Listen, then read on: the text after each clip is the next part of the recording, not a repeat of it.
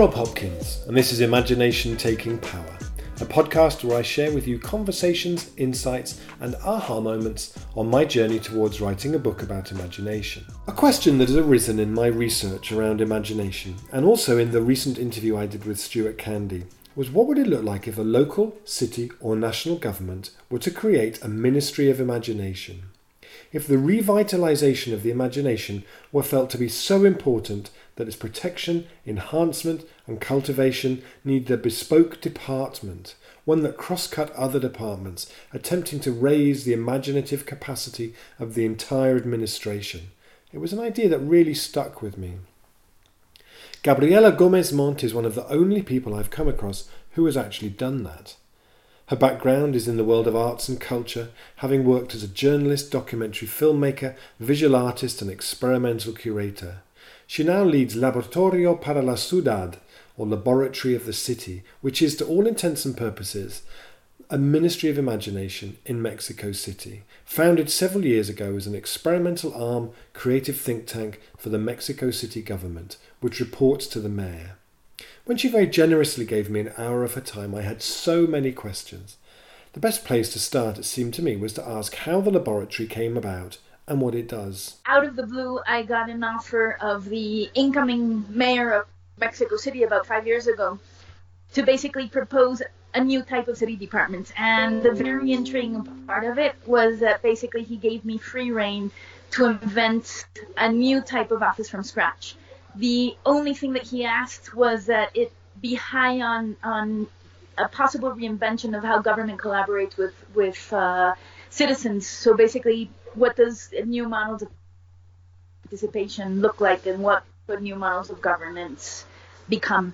Uh, uh, so basically, to be honest, at the beginning, I, I thought I really did not want to work within bureaucracy. I had kept government as far away as possible from my life, except for voting every every so often. Um, but then again, I was offered to a fellowship where I would have plenty of time to actually think about it, and it suddenly to my artistic heart, it felt like a really fantastic provocation of the mayor of you know the fourth largest city in the world and one of my obsessions since many years back, which is Mexico City, to basically be able to invent a city department from scratch. What would it look like? How does it function? How does it insert itself less in the bureaucracy and more in the city, et cetera, et cetera. So I, I thought, okay, like let's do this as a speculative exercise. I'm sure it will be outlandish enough that they'll say no, but then again, it will be a prompter for my for my fellowship, and I can have all sorts of meetings around this, and then just function as as as the axis of my next four or five months. Uh, so to make a long story short, I came back from my fellowship um, I got the, the the new government had already started, and I called I got called in out of the blue uh, to present the last version of what I was proposing. And then, to my huge surprise, after the meeting, he said, "Okay, great, go for it. They, you will get a call, and we will be announcing the existence of a lab for the city in 10 to 15 days." And so then, 10 to 15 days later, I was shell shocked in front of 500 people, mostly men in ties which was very different from my former world, as well as uh, a lot of journalists, and the mayor was announcing the existence of Laboratorio para la Ciudad. Um, so five years later, I am black and blue from the extreme learning curve, but it's also been, strangely enough, one of the greatest adventures of my life. And Laboratorio has become, as I mentioned, the experimental arm slash creative think tank of the Mexico City government. And one of the interesting things the lab is the composition of the team that is very much in tune with the importance of imagination and in spheres where we, we, it, we it seems that there would be a desert of it um, where you know creative bureaucracy that we just got a prize for seems to be a huge oxymoron. Um, but basically my team is composed half of it. There's 20 people average age 29 years old more or less which is also more or less the average age of mexico city funnily enough.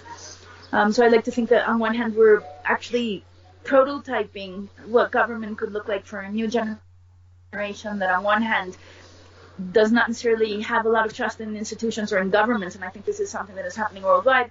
But on the other, we're seeing this interest and this uh, just like all of this energy that surrounds civic projects and them wanting to sink their hands into the city and to be able to actually help create the city around them. So how do we deal with this paradox? And can a lab become a place where instead of this being an oxymoron, it becomes government can become a funnel into the city itself and, and the place where they can actually engage with all of these subjects uh, that the government engages with because there's nothing of a city that isn't, in a certain sense, uh, touched upon by government.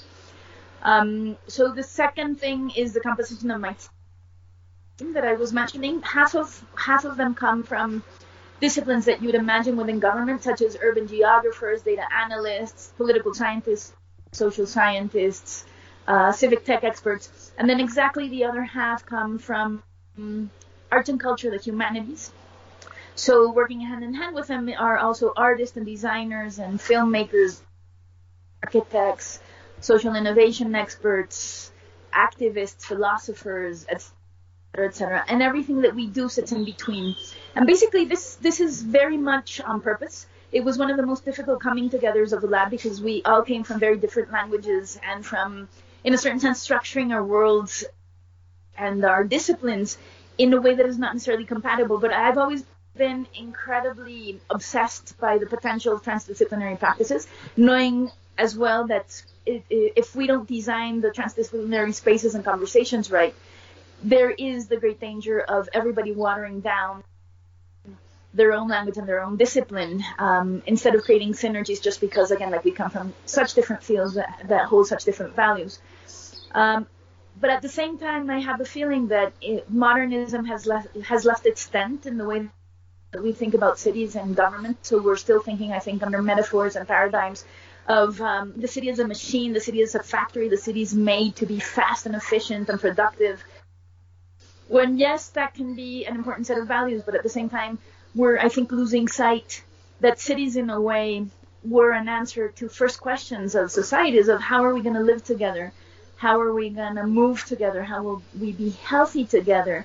And that all of those questions, in many ways, at their heart, have something that is not necessarily productive or swift or efficient, but has to do more with the way that we make meaning individually and collectively. And in a certain sense, because of that, we've become not only intrigued by the physical infrastructure of the city and the data uh, block by block that surrounds the city that you know the, the urban geography department of the lab is very invested in, but also about how mind anchors to matter, like the, the, the symbolic infrastructure of the city, the way that the micro territories and the the small communities add up or don't to a larger narrative of Mexico City. So in many ways, we feel that the humanities need to be present again. Why? Because first of all, we're seeing, I think, with the latest election, Brexit and beyond, um, that we are not necessarily completely rational creatures. Like there's a lot of gut in it, and there's a lot of feeling.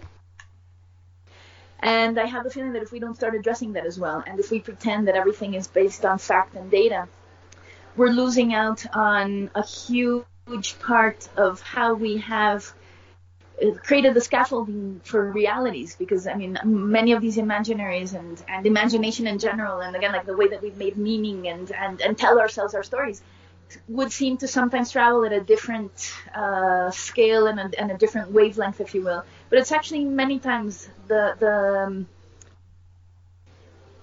the place where reality gets bred so how do we deal with that? How do we bring that into account? And how does government actually in any way use this as a prime matter of the type of societies that we want to create? And hence rethink government not only as a pri- provider of services and, and the one that receives the complaints of everything that is not working well, but regain that political sense and that political imagination that government is that place to have a conversation about who we want to be, both right know as well as in the future and who we have been and, and in a certain sense dig deep into the urban DNA, if you will, um, that comprises both the built and physical environment, but also kind of like the social energy that circulates around it. So could you give us? I'm not sure if that was too wide. No, no, that was and tell me if you wanted me to be shorter. no, no, that was fabulous. I, I wonder if you could give us a sense of what what you've done during that period of time. What what's kind of come out of it, or you know what? Yeah. Absolutely. So I'll give you an example of how we try to layer our work and how we try to work on different domains because um, the reason why I'm not only researching these urban and social topics through the lens of the humanities is because I think the, the, this tension-filled and hopefully productive conversation needs to take place at the crux of many disciplines and many ways of viewing and entering the city. Um, so basically, on one hand, the every project that we do at the lab goes into very deep research in terms of uh, spatial analysis.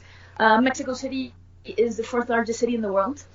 Our biggest resource, I do believe, is the sheer diversity of the city because, you know, in, in terms of urban DNA, the combinatory possibilities of the city, just because of everything and the vast difference that it contains, is actually quite amazing. But unfortunately, because the way we've articulated our society, I have the feeling that that difference, instead of becoming a repertoire of gargantuan possibility, actually becomes an Achilles heel in terms of inequality, division, etc., etc. So there's a lot of things that we need to heal, and I think a lot of links to be made between the spaces that are not necessarily articulated or talking to each other, or being able to figure out how to mobilize the resources across the city. So on one hand, first of all, figuring out that Mexico City, just to name one example in terms of uh, the analysis of spatial justice that we've been doing, um, we found out there that there's uh, five million kids in the metropolitan area, three million kids city proper. This is, you know, children under 14 years of age is one of our analysis for these numbers. So imagine like this is a whole Denmark or whole Finland of people under 14 years of age, and no city planning has been done around children a. B. When you think of Mexico City, the last thing that comes to mind is a city of kids. So, you know, there's also a, a lack of, of being able to imagine the city that we already are, funnily enough. So that, that, creates a, that creates a gap in our understanding as well as a gap in our focus. Um, and then one of the things that we started researching was how can we think about the right to the city for kids, which is in our new constitution, as well as rescue the right to play that is actually a law that we passed a couple of years back, but that we have not put into effect. So we've created tools at the lab where we can see block by block the concentration of kids across the city. We can then cross that with indexes of marginalization and segregation across the city as well, and then figure out in a certain radius uh, the intensity of of public space and green space that they have access to or the lack of thereof. So we've been figuring out that, let's say, Iztapalapa, which is one of our boroughs, has almost half a million kids and has le- less than three square meters of open space in in that same borough. Uh, whereas other places have a third part of the, the children's population, but have 52 square meters of of open and green space uh, per inhabitant. So basically, this means that there is no way that we can think of Mexico City as a whole, but we have to think of it, yes, visions for a megalopolis that pertain us all, but at the same time, we need to sink down into the micro territories and understand a much more granular level, both what it looks like in terms of its societies and its urban forms, and then be able to do things around this. So these types of tools are let, letting us enter uh, very precise spaces of the city and know that you do not deal with Las Lomas, for example, that is, you know, as green as, as the best of the green cities get. With Iztapalapa, that has incredibly dire conditions, uh, a lot of social violence, and it's a really a, a, very intense place for children to grow up. Um, um, so that that would be kind of like the, the more rational side of the lab, and how we really want to be very like create very precise methods of, of being able to enter the city and how we make decisions and how we work with other city departments. But at the same time, with the pretext of the new uh, Mexico City Constitution, the mayor entrusted us with several tasks. And one of the things that we proposed was creating a survey called uh, Imagine Your City, which is basically the first survey we've done on urban imaginaries. So we also wanted to understand not only the objective city that we have a lot of data on, but also the subjective city. How are people relating to, to their territories and to and to Mexico City in general? So we ask questions such as what are the three first words that come to mind when you think of Mexico City? What are the three things that you value the most? What are the three things that pain you the most? How do you imagine the future of Mexico City? What did the government need to do to get to that ideal future, and what did you need to do? So we have 31,000 answers uh, across 1,400 neighborhoods in Mexico City. Since we let out an army of people into the streets, it's actually very evenly distributed between um, gender, ages, uh, social, like economic divisions, et cetera, et cetera. And it's been an incredibly interesting tool for us because now we can navigate the city also through these subjectivities and, and figure out really interesting things, especially dealing with the futures, which were open-ended questions.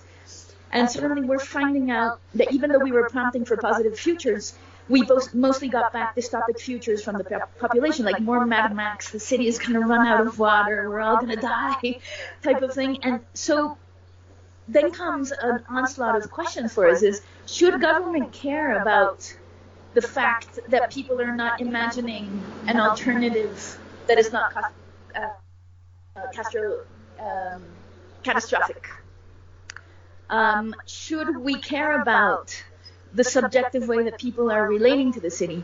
Should we be able to create policy not only about what we know for a fact that is an issue in certain neighborhoods, but also what people perceived to be an issue or perceived to be a value, and found that interesting things that even though Mexico has been cutting um, the budget for culture every every presidential term, and suddenly we're figuring out that even in the poorest of poor neighborhoods, people value culture above everything, even education. So what does that actually entail for the type of cities that we're creating? Um, we we've also come across um, several other questions, such as how are we democratizing imagination? Because so many times we think about, you know, democracy in terms of um, of sustenance, if you will, no, of access to water, access to food, access to jobs. But what happens with access to possible futures? What happens to access of resources? Um, and we've had several really interesting collaborators, such as Carlos Cruz, who used to be part of uh, a gang, uh, actually a leader of a gang back in the 90s. And at one point in time, a lot of his friends got killed. And he said, okay, this needs to stop.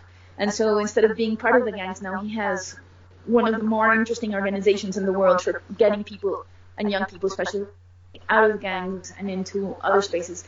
You know, and one very provocative conversation with Carlos, um, he was telling me that even the, the things that the government is doing in terms of crime prevention are basically criminal pre-criminalizing kids and young people from certain neighborhoods saying, okay, like we know you will grow up to be a bad apple, and you know, so you don't kill me or rob me at one point in time. We're going to create all sorts of social services around you. Um, when that's actually not the way that we should be going. We, how can we think of the city rather of as untapped potential, and it's actually in benefit of everybody for that potential to be able to take on its fullest form as well as to circulate across the city and become an active of the city itself, of that human capital, if you will, but no longer understood under like if you have a degree or not, but rather what are the things that each of us bring to the table. And so we became very intrigued through all of this research also in rethinking the role of government. And again, less maybe as a provider of services uh, that, to be honest, I'm not that intrigued by, but more what would it take for this new role of government, especially now that we need to go deep into governance and that we know that governments can't do everything on their own of catalyzing citizen talent, of being able to see like these are these articulations that we're lacking, or the ones that are that are that could be uh, even further pushed, and to be help articulate the city as a space of knowledge, as a space of resources. Uh, very intrigued by urban commons, for example, because I that's that's also you know putting the the the, the urban and and the city resources for up for grabs so that people can also use public space, use, use new type of civic uh, spaces, etc., cetera, et cetera, as one way of doing this on their own and of creating public value from from their own spheres, I think is one of the more interesting conversations that should, cities should get into. Though I still think we're a little bit stuck in um, in our modernist paradigms, if you will, and the way that we're, we're thinking about both cities and governments. And I wonder, how, what's your sense? You mentioned about how when you went out to people and asked about the future, you got lots of dystopian visions back. I wonder what your sense would be of the state of health of our imagination in 2018. I think uh, the state of imagination in 2018 is quite paradoxical in nature. Um, because on one end, and I see this in Mexico City, I think that we are lacking a a vision of possibilities. Um, and as, as many political scientists have said, it seems that capitalism has, has left us with a sense that there is no outside. There is no alternative to these monolithic realities and global realities that we've been creating.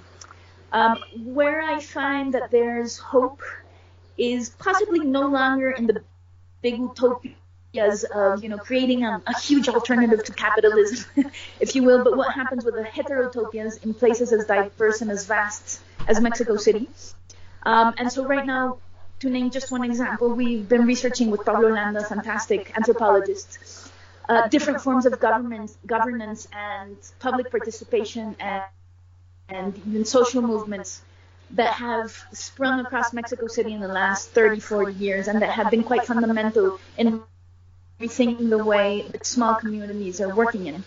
Um, and Mexico City is so, just like so different in, in all of its territories that we've been finding really interesting examples of communities coming together and creating their own tiny social political systems, if you will, very much akin with what you were mentioning, of figuring out on their own, like what are the economies, what do we want, how do we relate to governments, can we create new notions of housing, uh, can we think about uh, co-ops and and social economies and uh, social solidarities and all sorts of things. And these are happening in tiny corners all across Mexico City. Our question now is, and I think this is a really interesting question for, for imagination, is partly because they have not necessarily been visible. There has been a, an advantage that they've flown under the radar and in certain sense have not necessarily been co-opted by larger systems. On the other hand, I think that if we don't spell these out and give them more visibility, at large we keep on being stuck in the, the reigning paradigms because we don't know that this is possible. So I'm quite curious to know if the rest of Mexico City found out that other te- uh, other uh, other communities across Mexico City were doing this or that. How would that actually influence a learning curve of us being able to take on bits and pieces to make up our own versions of social and urban realities uh, from the micro territories onwards. So one of the things that we've been experimenting with lately um, is trying to revamp uh, participatory budgets in Mexico City for these purposes to make them more into social R&D instead of what they are now, which is uh, just like more of the performance of democracy, where people end up, you know, painting a wall or buying lighting or getting police cars without policemen, um, which you know, it's, it's fine, but that should come out of other budgets because participatory budgets in Mexico City, and we have $5 million a year and funds more than 2,000 projects, were in their origin actually thought to be of ways of, of local governance, of the community being able to identify on their own what were some of the challenges and opportunities of their neighborhoods, and then being able to generate um, governance structures around them with the help of government. So imagine $10 million and 2,000 projects for social R&D, if this works correctly. And we've been finding uh, positive deviance, as, as a friend would say, of saying, okay, like it's not working well in general, but what are the places where we have projects that have been quite successful? And why were they successful? So working the other way around. And we found out, let's say, I'm sure you heard that uh, Finland about three years ago, all over the news, that they had like this super interesting experiment of, of creating senior homes that were also daycare uh, for children. And so creating all sorts of really interesting social dynamics where everybody ended up benefiting. It was exponential in its impact. Well, this actually happened more than eight years ago in Mexico City with participatory budgeting in one of the poorest neighborhoods in the city, and this was actually a citizen-driven project. And we've been finding many projects like this that actually spell out different ways that the communities could uh, create public value for their spaces. But the thing is, news doesn't travel. In other cities, when one project comes about, let's say, you know, Boston remakes its its public market, and I have the feeling that it has a way of being able to change the sense of self of a city. In Mexico City, really, really, really interesting things happen on many corners. But since we don't necessarily know about it, or because it's very difficult to own the city in its entirety in our head, let alone in our in our physical body, um, it becomes very difficult for these ideas to travel and to build up on, on each other. We also have like an amazing history of communal practices, uh, everything from agriculture to, to economic co-ops to indigenous ways of doing governance and democracy. But we have not analyzed them deeply enough because in, in, in terms of imagination, unfortunately, we've been chasing dreams and notion of progress of the first world instead of looking at our social composition in the eye and being able to build on that. Um, so one other example of some a project that we're going to be working on next year with one of Mexico City's foremost biologists is in Xochimilco, uh, which is the the rural part of Mexico City, and uh, it's it's actually one of the places that has been doing agriculture in the same way for almost 600 years. So it was the way that the Aztecs planted, like made little islands on the lake and that are in, incredibly efficient uh, ways of creating organic produce. So, you know, if you want to talk about urban agriculture, maybe it's not necessarily rooftops in New York of 10,000 square meters, but actually hectares and hectares of floating agricultural gardens that were that used to be insanely productive and that actually inspired the aquaponics movement mm-hmm. that as you probably know is one of the the more contemporary uh, urban practices for agriculture but that we've lost our we're, we're, or rather we're losing our historical knowledge because you know the big companies are coming in and convincing the chinamperos that we call them to use fertilizers that are in turn contaminating the river that are in turn making the produce less healthy and not organic, that are in turn uh, making the economies of scale not not function because people are not looking for like you know they, they we could get economies of scale if we went for organic but not competing with uh, bigger producers of, of tomatoes let us say. Um, so in a certain sense I have a feeling that we need to both dive deep into the past to rest an imagination that we've been losing because of the prevalent global imagination.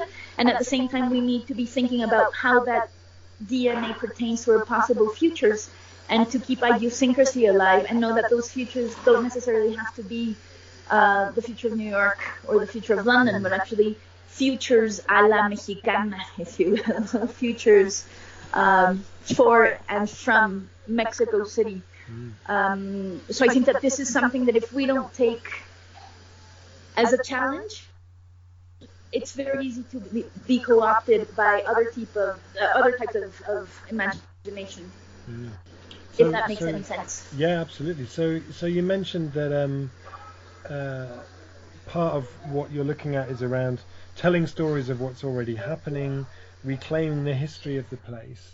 I wondered, you know, the, the, the when Stuart mentioned the Ministry of Imagination. So, firstly, do you see what you do as being a ministry of imagination? And secondly, uh, what would your if if other places, other other cities, if if if the mayor of London, for example, got in touch and said, we need a ministry of the imagination, or even if the even if the national Mexican government got in touch and said, we need a we need a ministry of imagination on a national scale, what would your advice be? Where would you start? What would they do? What would their brief be? So to, to your first question, um, in many ways, one of the, the the exercise that we've been most intrigued by is how do we think about the creative ethos that is so alive and present in arts and culture, and this capacity to make reality malleable, and bring that ethos into government and into fields and places that are not necessarily thought of as creative. So how does that creative ethos not only pertain to creating an exhibition or a performance or a temporal urban intervention or an artist plopping a statue in public space, but actually into deeper questions of and and and deeper social and urban articulations.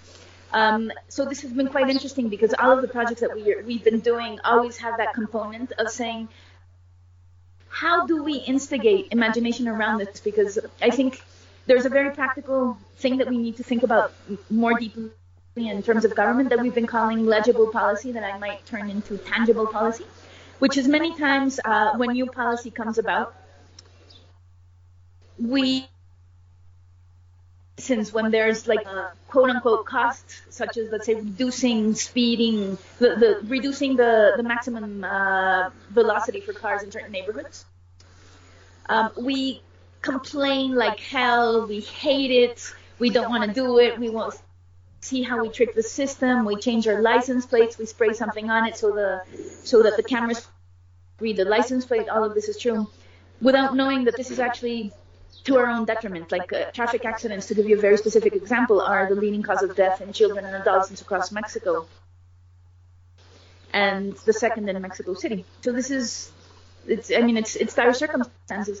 But the thing is, we're not necessarily being able to create a space where people can understand complex systems, like how one thing pertains to another thing, how something as small as reducing speed actually has an effect on our day-to-day life, has its consequences, but also has its futures. Um, so how do we start not only being able to give ways people can digest uh, complex systems, but also understand their agency within them. How do we let them enter the story as well, especially when we're thinking of, of governance structures, where it's not only the place of government to create better societies, but it's the place for the whole of society to do so.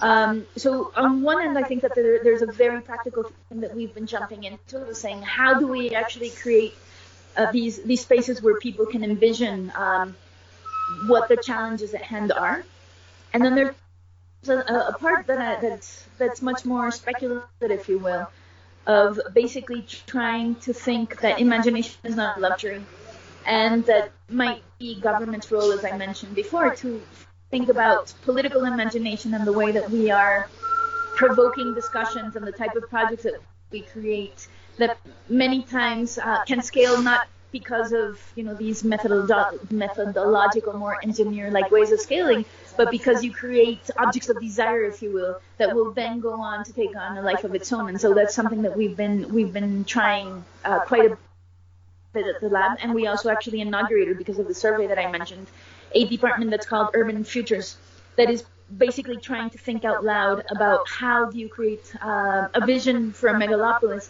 at the same time you, that we know inherently that it cannot be a monolithic future. So what do these heterotopias mean as well in terms of, of how uh, communities are imagining themselves forward? Um, that said, some of like some of this is very practical, some of it is theoretical. I still think that there is work to be done in being much more bold about how governments can think of a Ministry for Imagination, and that I think we're only just beginning that conversation. And I think we've we've had um, very good intuitions and very interesting intuitions of what could be possible. But I still think it's one of those blue oceans, if you will, that I have the feeling that even people that are professionally doing futures studies and futures thinking and future making um, have only just put a dent in how that feeds back into the system and how that feeds into government and into society. Um, we at, the, at one point in time I had a fellowship with the Institute for the Future, and one of the things that I proposed, and then no longer had time for, was creating an office of fictions and futures, of basically putting into into play that our, our fictions are not necessarily um, uh, um, not necessarily antagonistic to reality or the opposite of reality, but again, like many times our futures are actually built on our fiction. So how do we deal with that and engage with that a little bit more deeply?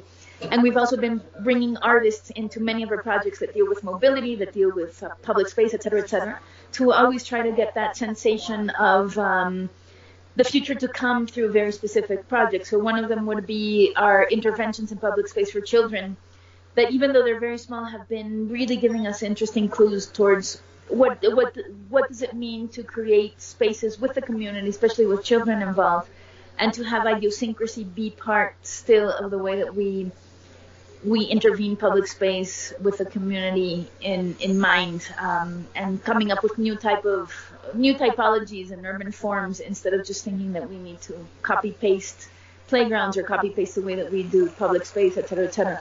So that has been quite intriguing. Um, but again, like to be honest, to sum it up, but you you've given me good food for thought that I should think about a little bit further because that was the intention in, in the beginning. And yes, it has been important, but I do think that we still need to take it 20 steps forward. We really need to just like intensify that and um, and explore it much more deeply. The thing is, when you work come into government, the expectations are such of being practical and efficient mm. and service oriented uh, that in a certain sense I think we lose sight of these other explorations that need to happen with a little bit more openness.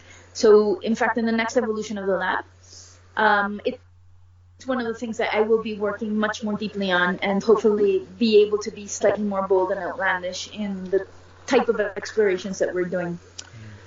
Um, the, the, um, um, so that's the first part. Sorry, sorry Karen. Tell me, tell me. Uh, well, no, I know. I, no, I was gonna jump into what would I do? What would I propose to other cities if? Yes. Uh, yes.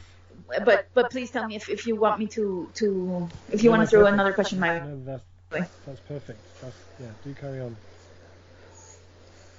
Uh, and so, so if I had to advise uh, another city uh, on a ministry for the imagination, I think the first steps would be very akin to what we've done. I, I would definitely look for transdisciplinary groups. I would look for creating um, a, a team of people that are willing to explore the gaps, the gaps between the the gaps between the conversations that are uh, that are being had, the gaps between the conceptual spaces that we've already created, and jump into new ways of thinking about cities because I, I, still think that these worlds are very divided and will need translators in between. Um, I find very provocative and exciting stuff happening in the art world, but that have no influence whatsoever many times in the ways that we're creating realities um, in our cities and our societies. And on the other hand, I find that there are people, let's say in mobility, that have great ideas and very practical ideas of how a transportation system should move. But then again, they're not taking into account the social component um, they're not taking into account that in many ways cities are about those social dynamics even more so than the physical and built environments and that if we we keep it we keep it reined in and only think about ourselves as in charge of the physical infrastructure we're not necessarily thinking about the true essence of cities which is in the end that those social dynamics that get layered upon the physical city um, so in a certain sense I would keep it open. I we we have a new project coming up in November that's called the Experimentalist Cities: Political Imagination and Social Creativity, which is interviewing quite a few people across the field that have been doing these hybrid practices. Um, in different corners and in different ways, sometimes a little bit more slanted towards arts and culture and the humanities, sometimes a little bit more slanted towards urban practices um, or social practices but that I think have in their seed form this idea of those heterotopias that I was talking about, of people experimenting with different ways of being in the world um, that take into account the practical the practicalities, but also that take into account uh, the type of imagination that is coming out of those those practices, the type of meaning that gets created, how we latch on to these projects or don't, how they leave us indifferent, um, and what I, I would love for Mexico City, for example, is instead of having like a, a concrete idea, especially from within government, of what this looks like, is how do you open up space and how do you sign possibility instead, where people can finish those sentences in their own way and basically help us create a mega urban lab, if you will, of people experimenting with different forms across the city. So this, I think, means having the city become an enabling space. It, means thinking about experimental cities. It means, I think, thinking of policy and thinking of the role of government and the way that we interact with society in a very different fashion. Um, so I think the next step, really, rather than saying, okay, like this is what we imagine and this is government telling us how which way we should go, is how do you have the city in and of itself become that enabling space? How do you democratize imagination? How do you democratize possibility? How do you relate and think of talent and the role of government vis-a-vis um, the creative capacity of its society? Um, so I have the feeling that, that, we first would need to go into a lot of research and a lot of experimentation on, on small, smaller micro scales, which is something that we have been doing at the lab, and then below that up into into larger scales. Um, because I mean, I know places such as Dubai have been doing interesting interesting projects in terms of imagining the future. But then again, is Dubai too locked up into a certain eco- social economic system? Uh, let's say, like I, I, remember in Dubai, they had this thing of, of the pop-up city of, you know, that you could just like kind of like 3D print uh, cities and buildings That's actually the modernist dream of 40 years ago that already exploded in our hands. so, so basically, I have a feeling that the social imagination really needs to take uh, needs to take a much stronger space in the way that we we're, we're thinking of our futures from the institutions and onwards. I think that does not answer your question, but the thing is, I think it's a question to be explored and not necessarily to be answered Yeah, no, in a certain sense. And I wondered, I wondered, listening to you, if, if uh, sort of unpicking it, the, the whether what we've seen over the last 30, 40 years of becoming more and more specialised and different departments and different disciplines becoming more and more separate and isolated from each other has undermined the imagination of of organisations. Absolutely. One of the things that we found is that the tension between the ways that we view the world and our paradigms are the places where another reality can unfold because the synthesis many times can be even antagonistic to the place where it started because it's a meeting point. So I have a feeling that the only way to think about uh, futures and imagination and all of these things that we've been talking about is from a systemic point of view, which is more a merging of discipline but that becomes very difficult in a certain sense to manage. And I say that that word, um, I, or rather, I don't say that word lightly because I, I actually think that we've been going about wrong about our vocabulary as well. Because you know, in, in a certain sense, managing cities and managing realities gives you a much more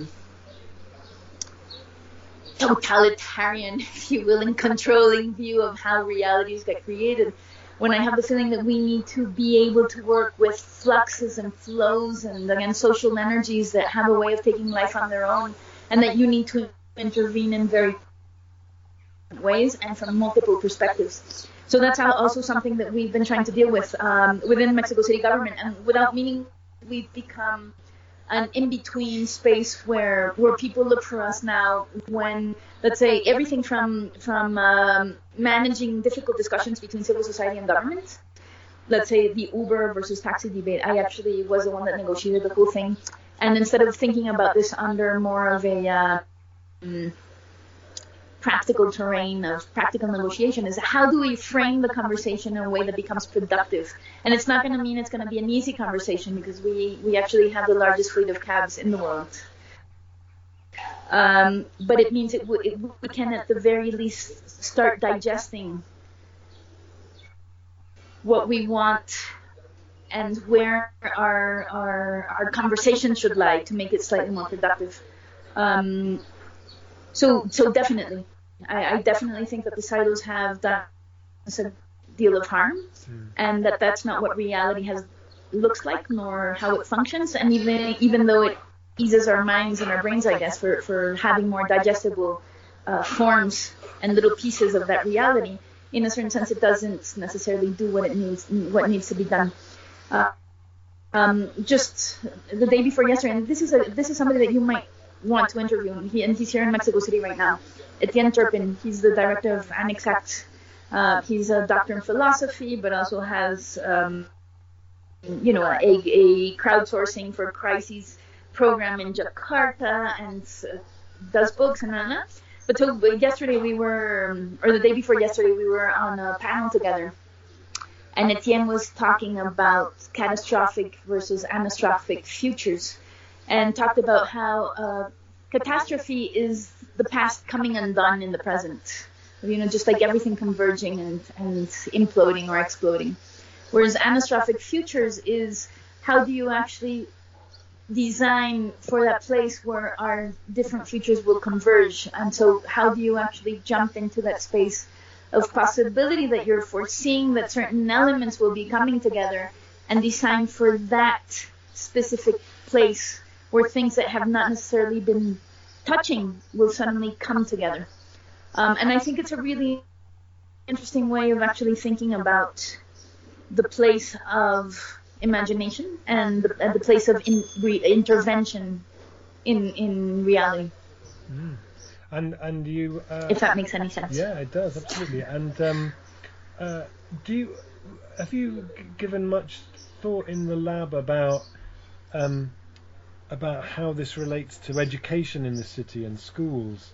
and we have a schooling system that is well certainly I don't know about in Mexico, but certainly here we have a, an education system that seems to be very effectively destroying the imagination of uh, young people through stress and testing and here's a problem there's only one solution to it um, I wonder if if there's a, a, degree to which you're thinking about how we can be how young people can be coming out of school as as best equipped as possible to play their role in the city becoming more imaginative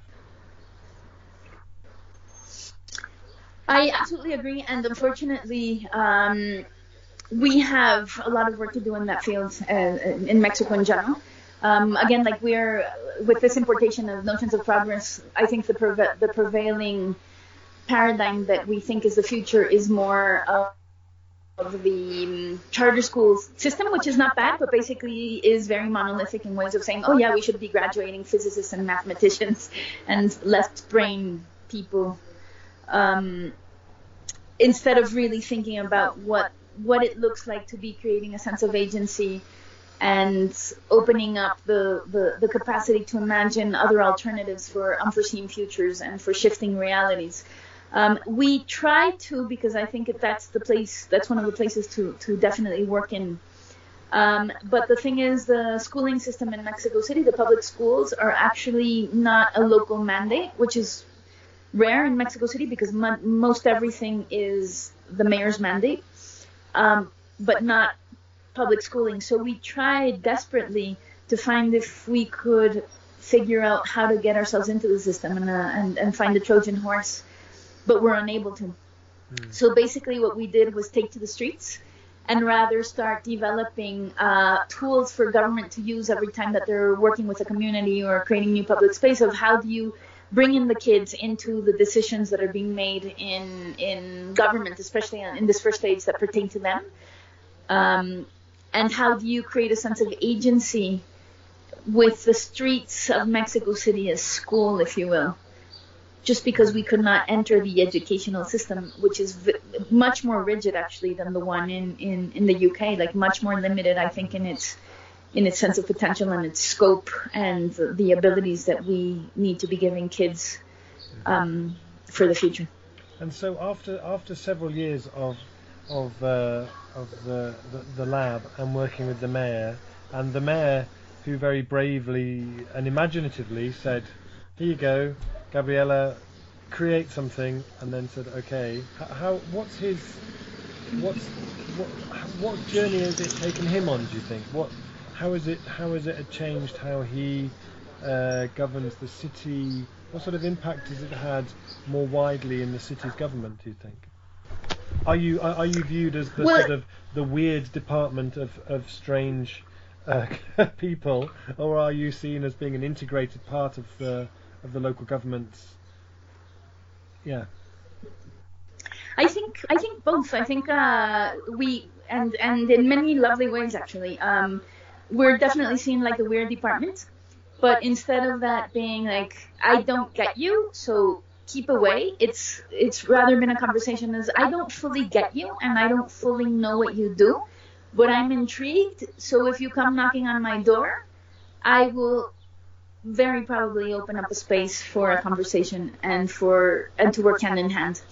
Um, so in a certain sense, I, I think it's it's it's opened up um, a conversation that, that did not exist before that ministers that have been working in their fields many times for for 20 years or so uh, are suddenly not antagonistic to working with, for starters, with my team that, as I mentioned, is young. So, you know, imagine a minister all set in his ways because I mean, just a minister of mobility oversees the travel for 14 million people a day. So, I mean, you can imagine ministers in Mexico City are not necessarily like ministers elsewhere. We have a bureaucracy of 280,000 people, and that's just like the government bureaucracy. Wow.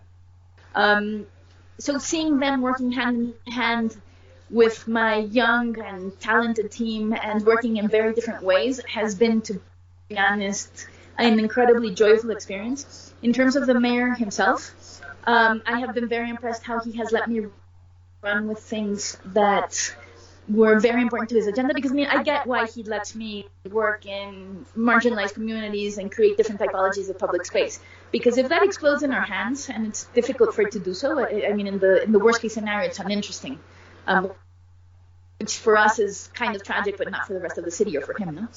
um, but he's also let me propose things for things that are that are incredibly visible sometimes incredibly delicate and he has let me run with it. So I'll, I'll, give you two examples. When I was mentioning the Uber versus taxi thing, so what we when I proposed to him, um, because I was really worried, especially about the social conversation that we were having around this, less so about if Uber should stay or go, uh, but rather why are we having such a polarized and ugly social conversation when the the faction of you know, quote unquote contemporary Mexicans that want Uber to remain are now ostracizing and uh, stereotyping the, the cab drivers, and they're all murderers and dirty and this and that. And I think that, you know, Latin America has a huge depth with the social divides. So that was what worried me. And the prompter was rather, how do we create a citywide conversation in a city as divided and diverse as ours, especially with such a hot topic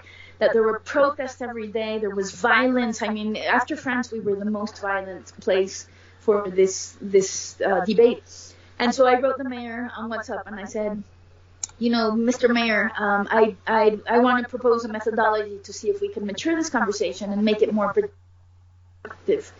And he was like, okay, well, who has done this? And and I was like, nobody. And then he said, how do you know it will work? And I said, I don't. And there was silence for five minutes on WhatsApp. And then he said, okay, go visit the general attorney and tell him I, I gave you the green light. And then they let me free for something that was on the front page news every day for the last three months that with a huge political cost to his government. Because as you know, Uber has you know very slightly nefarious ways of heating up the conversation on purpose to basically force governments to regulate them. Um, and we created this whole methodology that included a digital debate, quite similar to what Taiwan did about a year or six months later. That has, you know, become quite um, a, a, new paradigm of dealing with pro- public projects, but it had not been done yet when we did it. Um, and the other example would be crowdsourcing the Mexico City Constitution, uh, which is his most important legacy to the next government, and which is the most forward-thinking constitution in the world. And it was the same thing. You know, we have Iceland that had at one point in time crowdsourced their constitution, but it didn't pass through legislation. But we don't necessarily have that many examples of such an important document that is basically the legal as well as ideological scaffolding for our future, talking about imagination, no? for 100 to 200 to 500 years, Mexico City into the future. And when I offered or asked rather if we could crowdsource this and create new new ways of bringing in more citizen voices into an already very interesting process that they that had been created. He let me run with it as well. And so, talking about imagination, uh, first of all, a being able to create a methodology that you know the testing field for some things is is, is quite safe, but these testing grounds for these other projects are are the world itself with a lot of press, with a lot of pressure, with all of the political, very convoluted, very intense dynamics uh, proper to a city of our size and of our polarized political and social systems. Um, so that, and in a way, I think changed changed us because it became a possibility, and it's a possibility that not only remained on the side of oh well maybe in the future this could happen, such as with uh, what I was telling you about the right uh, for uh, for the right to the city for kids and the right to play, because that is still being slowly spun out. But these are realities that already happen. Mexico City already crowdsourced its constitution. Mexico City already created a digital debate to try to figure out a way to have a production, productive citywide conversation and create policy, um, bringing in different voices instead of taking decisions uh, in a room without anybody's knowledge. Um, the Constitution, I, I might point is quite interesting in terms of the subject at hand because it's ruling it's ruling the right to the city, which is very beautiful because we can go back into the 70s and rescue Lefebvre and David Harvey and basically think about the ultimate right to the city being a, being the right to imagine a city and then make it come true. Because first the city, we create our cities and then the city in turn creates us. So you know this this a right to imagine and a right to to make real I think is such a beautiful thing to have. And at the same time, since they came about it from the human rights faction, and it becomes just as important because the right to the city is this idea that be you a three year old kid, be you a single mother, be you a 60 year old person with a terminal illness, illness that wants to have um, assisted death, be you trans, a transsexual person, be you a gay marriage that wants to adopt, be you a, a, a migrant without any papers, be you a deportee, the city has to guarantee all of your law, uh, all of your human rights, and and create a space where you will feel safe and where you will feel fulfilled. Obviously, this is very utopic, but I think that's the place of constitutions. And for us, the Constitution of Mexico City has has also had that other space where it's became become a great excuse for us to try to take some of these terms and see what it means to bring them into reality. So, you know, because many times, obviously, laws um, or principles uh, can remain on paper. But then again, having a legal framework and having that be able to help breed those realities becomes something that can help very much create a momentum within institutions. And um, and so you know the Constitution played that double role of us having had a part of imagining different ways of, of creating one, as well as now being fuel and and prime matter for us to now imagine how we make that become real. You um, um, so so you did the so the when when was the constitution done and was it done in the same way as Iceland with people taken off the electoral register and, and in that way? So the the when was it done? It was done last year, and it, it came into legal existence two days ago because we have a new Congress, and part of the job of the new Congress is actually to make the to activate the Constitution, if you will. So was it done in that uh, same uh, so now secondary laws. Oh, sorry. Sorry. Was it was it written? Was it created in the same way as they did in Iceland, where they chose people at random? No. No. No, no, no. So basically basically the way that the Mexico City Constitution was created, I think, is quite interesting because one of our our big reflections in these last five years, um, since we have the mandate of participation, is that first of all, if you are too idealistic about participation, you will you will get your heart broken in many ways because yes, you know the tyranny of the majority exists, and many times people come together to actually um, to actually instead of creating public value to do the opposite to put minority rights at risk. I mean you know democracy is not a perfect system but then again as they well say you know the, the, we cure we should cure the ills of democracy with more democracy and not with less. So one of our, our the things that we have have had to work with because we work in in reality is that it's, it's this is not a theoretical academic paper saying like oh public participation this and that. We actually have to deal with the effects of what we create in terms of spaces where the the public to come in, no? such as the two examples that I just gave you.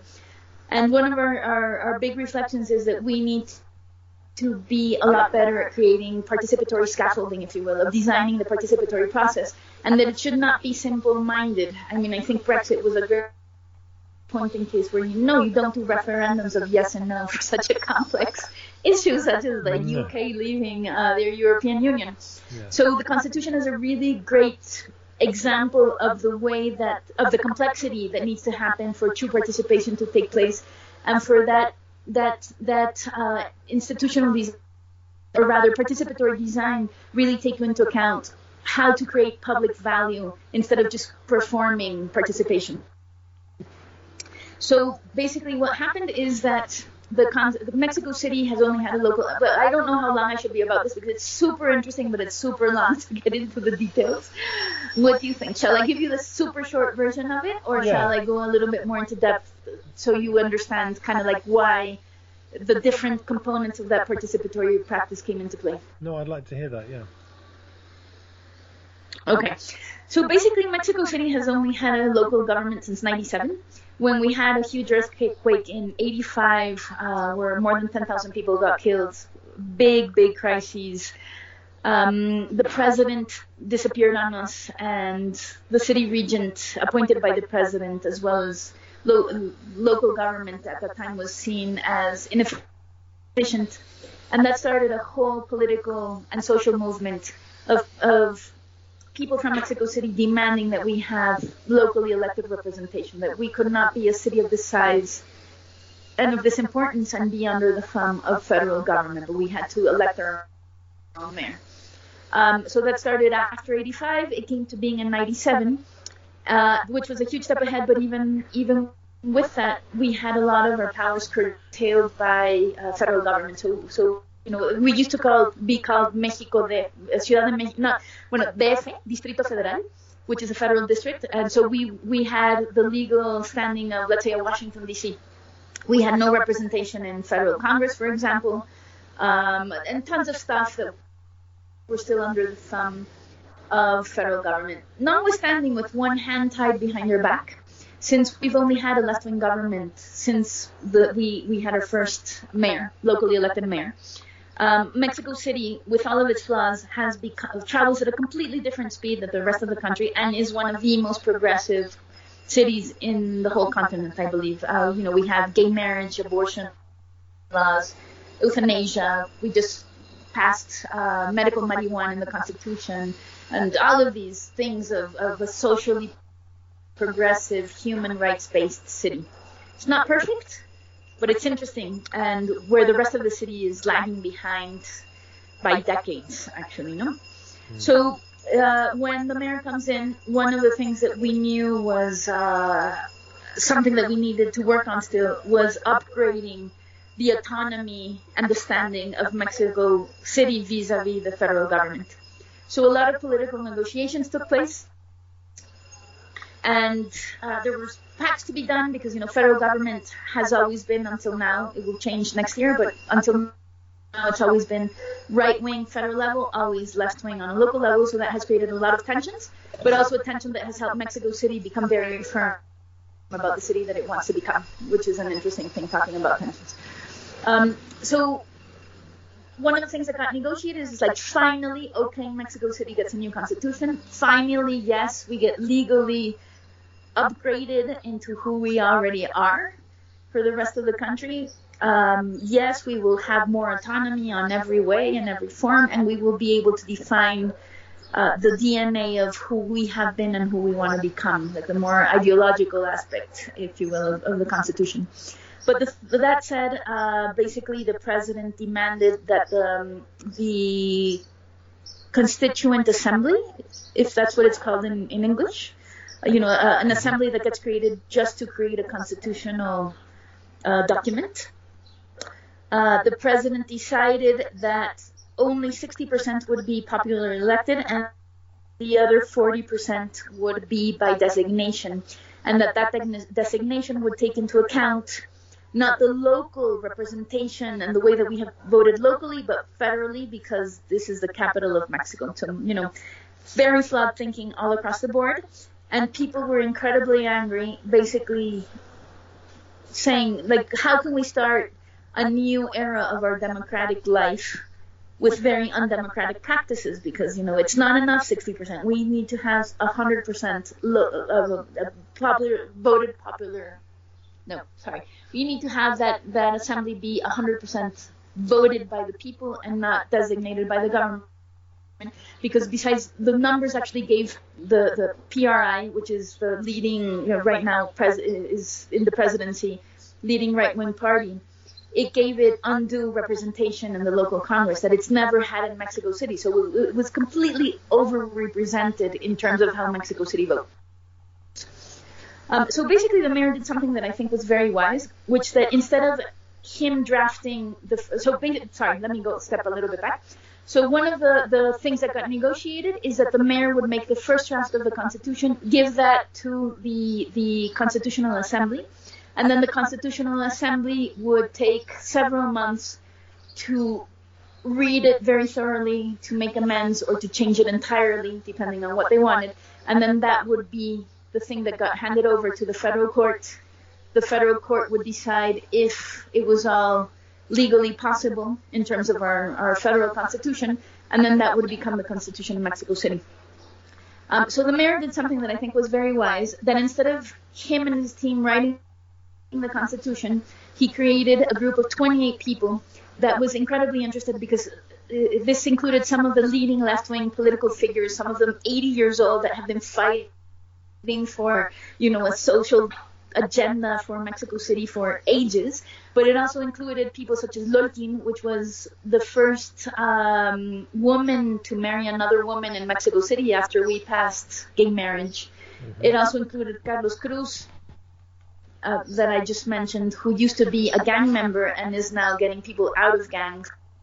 It also included people with disabilities. It included writers. It included intellectuals. It included urban planners. It included experts on right to the city. So it was a quite amazing group of 28 people that had a lot of clout with civil society. And the mayor actually ran with whatever they proposed. So that actually resulted in an incredibly sophisticated um, document full of human rights and full of a sense of not a, a, city that that has a capitalistic drive, but that has a social drive at heart, at the very least, in terms of the constitution.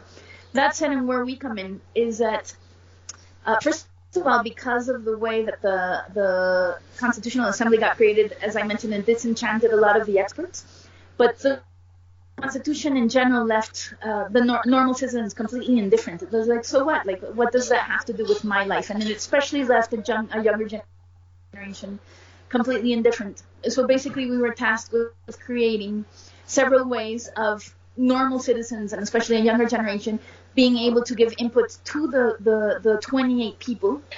And we had several things. One of them was that you could actually create a, a presential event to deal to talk about any type of subject that you wanted to, let's say indigenous rights in Mexico City, which is a true example, and then the communities would gather together. They would be able to publish their event on the platform created by the mayor's office. Well, we created it, but it was it was um, published by the mayor's office. And you could tell, tell people what it was about. People could join your event, and then the document would be published on the on the on the Constitution's platform.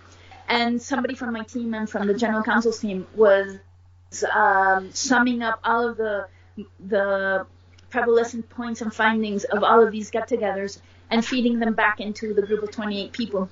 And we so we had more than 100 uh, presential coming togethers, and that feedback became interesting. Um, the other the other way that we gave information back into the the the 28 working group was uh, with a urban imaginary survey that I mentioned. So, so telling them, you know, these are the things that are worrying people. These are the things that people love. This is what how they imagine the future. These are the first three words that come to mind, and really helping them think through and bringing in the voices of 31,000 people that we thought, okay, like this is a mechanism to get the non-experts in, and it's just a general thermometer of what people have in their brains and their hearts.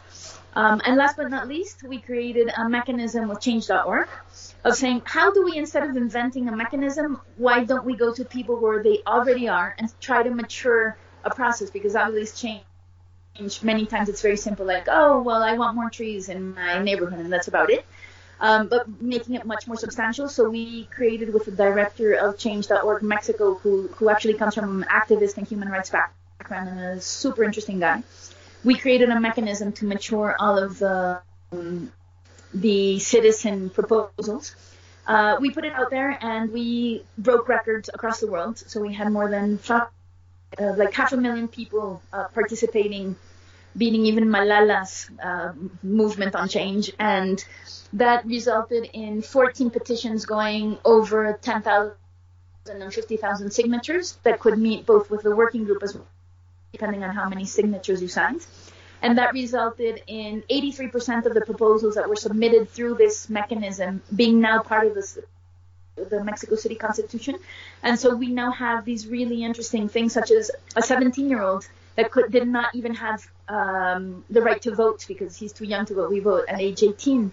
Now has his ideas in within the Constitution. We have, you know, a young journalist. Um, that had absolutely no political background. He gathered almost 40,000 signatures and now has become an advocate for environmental cause across Mexico City and is knocking on everybody's door because he felt so responsible. It was just out of uh, like, oh well, you know, I'll do uh, my neighborhood needs this, so I should propose it for a city like an environmental law.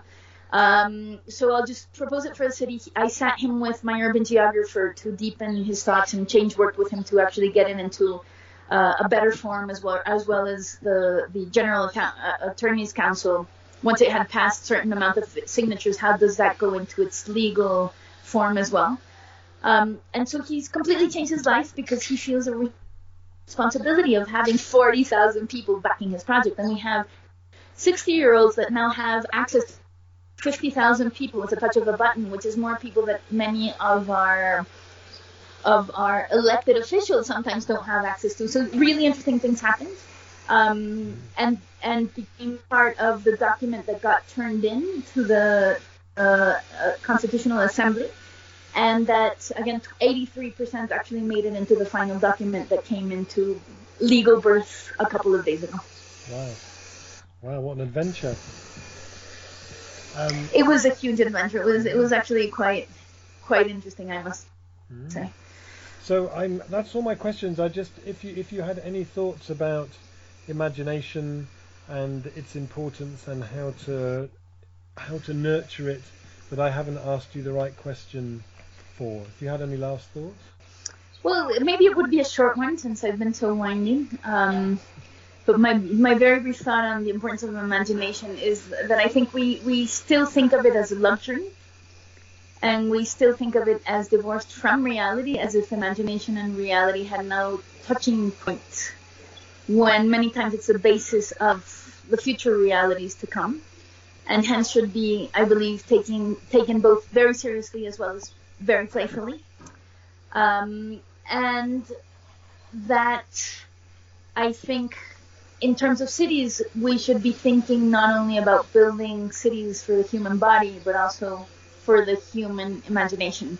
What does it mean to create environments that prompt imagination, that signal possibility, and that basically make presence, especially in the more marginalized communities of our societies, that being able to generate a sense of agency and possibility of molding our own futures and our own lives and our own environments is one of the most important assets that a society could have because we need to distribute this. We're saying that lone players are not enough, that monolithic uh, ideologies or utopias are not enough.